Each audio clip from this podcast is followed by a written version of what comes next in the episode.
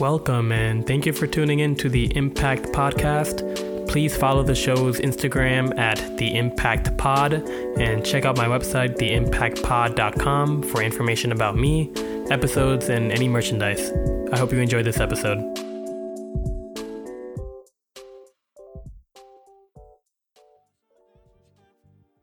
Abdulaye Niang, my cousin and close friend, has definitely impacted me in so many ways over the years. Seeing him grow and become a successful model for top brands and companies like Louis Vuitton and Balmain, to also seeing him create his brand Kill Complacency and all the creative ideas he's constantly working on is truly inspiring. I wanted to sit down with him to talk about his brand, experiences, and also to pick his brain on some of his visions for the future and where he wants to drive impact. Before starting the conversation, Abdulaye and I reminisced about one of our favorite memories and times growing up. I would have to say, you know, going to Six Flags. Six often. Flags. Yeah. You know, every time you guys came around, it was an excuse to go to an amusement park. so I hopped on every single, you know, wave. it's like, are we going to Six Flags? I don't care if I gotta leave my brothers home. None of that. we out. I feel that. That was always a good time for sure. To start off, I would love to know like how you started your journey with modeling and how you got into fashion in that whole world. Uh, you know, in life, we all have signs that just guide us towards the things that we're supposed to do. And in reality, I didn't chase it, but yeah, it was just showing itself to me in multiple ways. Yeah. Like I was just ever since I was young, my mom worked in the mall. She worked at the limited. Yeah. And there was always the express store, like mm. right across the street. And I would always look at the model on the express store, like, yo, that kind of looked like an older version of me. You know what I'm saying? Like, yeah, I could definitely do this. Fast forward into like now and actually seeing that person in person and working with them, I'm like, damn, life comes at you full circle and you just don't realize it. Like, yeah. But like in terms of direct contact with the work, I was scouted by uh, my original agent, George. Mm. He had saw me and he was just like, yo, who told you you could walk into my office? I was like, me. he was like, all right, have a seat. Abdulaye's confidence in his craft is definitely a characteristic that I really appreciate about him. Growing up with Abdullah over the years, I've learned he is great at observing where he is, understanding where he wants to be, and also pushing himself to get there, no matter what blocker may be in his way. Opening shows is definitely the best feeling. Mm-hmm. Being able to lead the charge, and it's stressful. And Yeah. You have a lot of anxiety if you're not, you know, just human shit. Just feeling like, yo, am I ready to handle this responsibility? Mm. But it's like you're in charge of the show. You spark the pace. Everybody follows your walk. You lead the charge when you come out. You're the first thing everybody sees. You're the first photo on the image. Mhm. You're the Vogue headline. Like it's tough. You know what I'm saying? It's Yeah. an honor. And being able to do that for like a couple shows, like Ann Demeulemeester and Y3, for sure, those are the most fun. Like, Mm-hmm. but like just everything besides uh, what's it called? Changing into another outfit. Some shows you have two or three looks, Yeah. and in reality, like you only have so much time. The dresses, it's all it's all about the dresses because you gotta run, Yeah. and you gotta haggle into the clothes, make sure everything's put on right, Yeah. and stress again back into line and just walking. But once you're out there, it's like crazy. It's a crazy feeling. You know all the eyes are on you, Got you. but you can't look at them. Got you. So like a, a level of focus. Yeah, you gotta have a certain level of focus. Just, it's fun though. You get to block them out. You just damn like everybody just in here looking at me. Yeah. That's cool. Um, and then I think from, I mean, you've been doing this for a little while, but who are some influential people that you have met that have changed the way you think?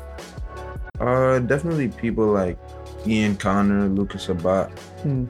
because those guys are kind of like they're everybody's like mold right now. But seeing them real time and understanding how everything works, Yeah. it's crazy. Yeah. Because a lot of people feel like you know they're defined by the thing that they set out to do and what put them there. Mm. But once you start breaking barriers and just like letting go of what everybody else thinks, everybody falls back and follows. Mm. And then from, I guess, your time and being in this space, what's your all-time favorite memory in the years you've been involved with fashion? That could be like parties that you went to, people that you hung out with. Oh, fucking Wang Fest 2016. Alexander Wang. Yeah. crazy after party. Travis Scott performed. Like Uh huh. that was like the year Birds in the Trap Sing McKnight. Like Oh really? Yeah. That's probably one of my favorite albums too. yo, bro, it was crazy. you know what I'm saying? I was in a section with like Madonna, Kylie Jenner. Like it was Yeah. it was tough, and that was my first time really being exposed to that level of like, you know what I'm saying? I was, Mhm. yeah. Did that? Do you feel like that kind of pushed you further along? I'm like, oh yeah. After seeing this, I'm like, yeah, I'm gonna work ten times harder. I'm gonna be everywhere I need to be, and I'm gonna be where I need to be to get what I need to get. That's awesome. I mean, I feel like yeah, some people would love to even be in that position just to be like around those people, but that was kind of just more of an awareness, like wow, like I can do this shit. I can push myself forward and do what I need to do at the end of the day. Like Yeah. I'm here already. Yeah. And just like a year ago, I was in my head like, damn, I could be here, and now I'm here. So what's stopping me? You know what I'm saying? Yeah. And then this is transitioning a little bit further on, but I know you, you have your own brand called Kill Complacency. Um, would love to start learn about how that started and what the message is behind it. Uh, the message behind that is more in like never being comfortable in one spot and kind of being, you know, going with the seasons and being able to change and not stay stagnant, keeping work up.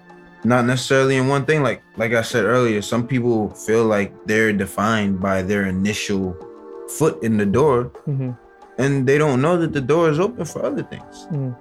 So keep moving, keep progressing. That's kind of the message. Mm. And the brand itself is more of like a homage to my New York roots and just like Yeah.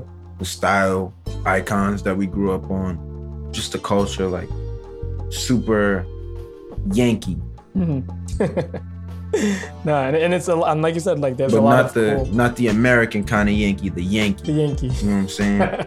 I want my pieces to resonate with people so much that they're like staples in New York history. yeah, The same way a fucking Yankee fitted fits on anyone's head, yeah, I want one of my shirts to fit on anyone's body. yeah, You know what I'm saying? yeah. Like I mean, legacy, like you said, like you want to leave that footprint for sure. And is this something that you feel as though later down the line you're gonna kind of move on from hats and maybe clothing or whatever else? Like, do you have a bit larger vision for where this is gonna go? Those things are already drawn up. I just, you know, I'm, a, I'm a firm believer in just like testing waters, number one, Yeah, testing the market. yeah. And I'm also, I just like to have things ready. You know what I'm saying? I know, I know it's coming, but hmm it's cool to keep everybody guessing. Yeah, that's true. That's awesome. And then when you think about any any it could be any genre of music, but specifically it could be hip hop. Is there any artist that really resonates with how you perceive fashion? Um, and it can be in fashion world or just in general. There's a few, because I got friends that like really inspire me Mm, and keep me. But like, on the musical level, fashion wise, I feel like ASAP Rocky is the only answer mm, because he is responsible for a lot of you know our generation's development just as fashion thinkers. that is true. You know what I'm saying? Like being able to cross that barrier in fashion. Mm. And then do you envision your fashion with the growth mindset? And this question more so comes out from like we garner influences from many places, but I'm curious to know if you feel like your fashion sense slash tendencies have changed or evolved in any ways that you did not expect. Oh, a hundred percent. Yeah. Like when I first got into Marlin, they fucking brainwash your agent. Say, yo, go to the casting. You know, fucking white t-shirt, skinny black jeans, Chelsea boots. that does not get you booked, bro. Yeah. That just gets you, you know, in the door for the first couple years. But yo, how you gonna stand out in a crowd full of 30 dudes wearing the same exact getup, right? And you working for all these brands, you walk in all these shows, Mm. and some people just don't know how to use that kind of advantageous structure. Mm. So it's like working with Japan clients, Asian clients, seeing how Japanese clothes, high fashion clients, seeing how certain silhouettes and brands fit on my body was like, wow, bro.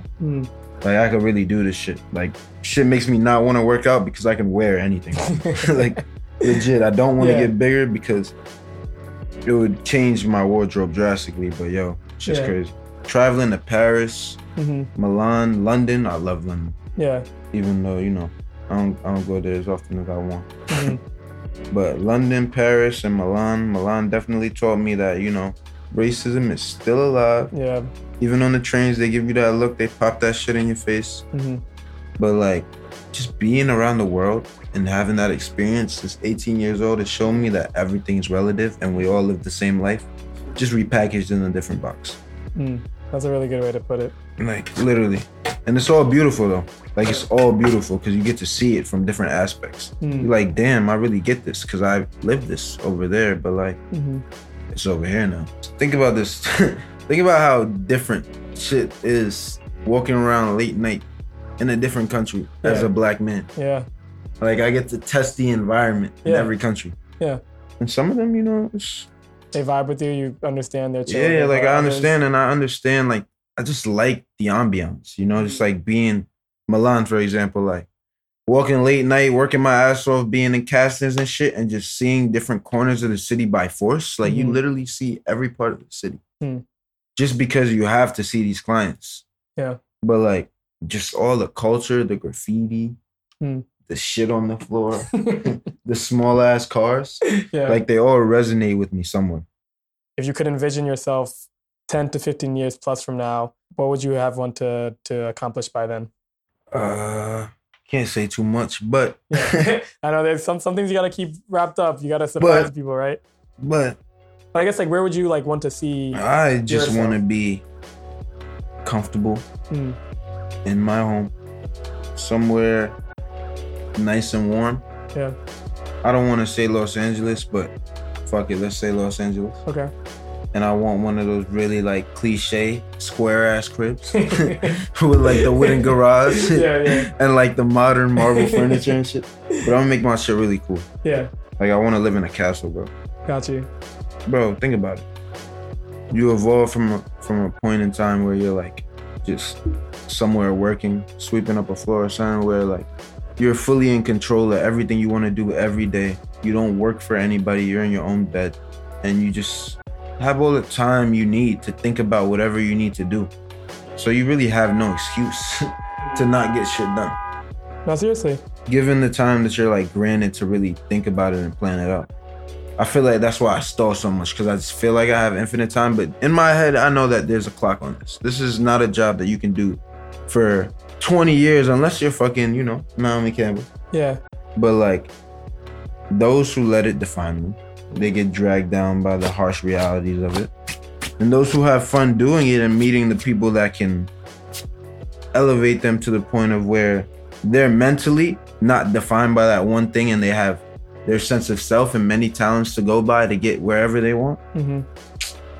Shit, ain't shit they can tell you. Yeah. As Abdulaye and I talk about future goals, the underlying theme of having control in your life and the simple desire of being comfortable all resonated deeply with me.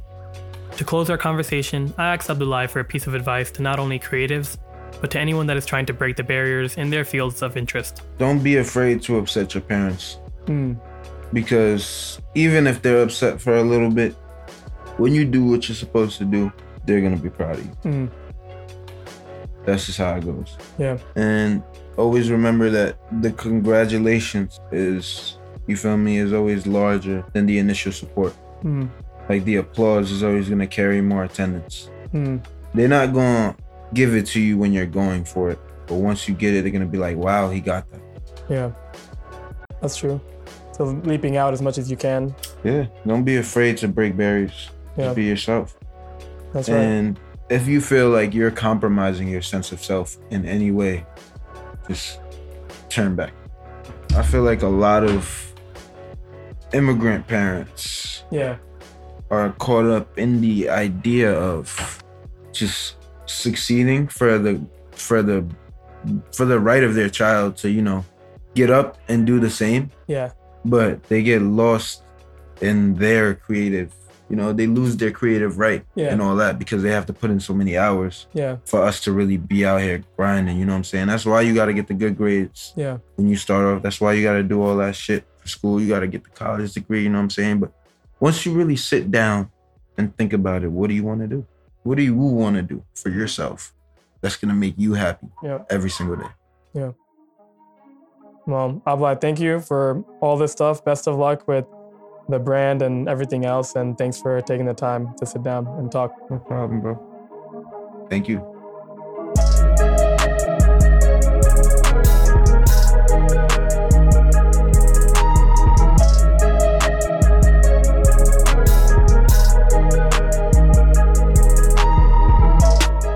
Thank you again for listening, and if you love this beat, it is produced by my good friend Bryce Williams. His info is in the contact page of my website, theimpactpod.com. A big thank you to James Van Core for mixing and mastering this episode. You can also find his info on the contact page. If you haven't already, please leave a five star review if you're loving the podcast so far. And remember, leave an impact wherever you go, no matter the scale, as long as you're making yourself and those around you better every day. Until next week.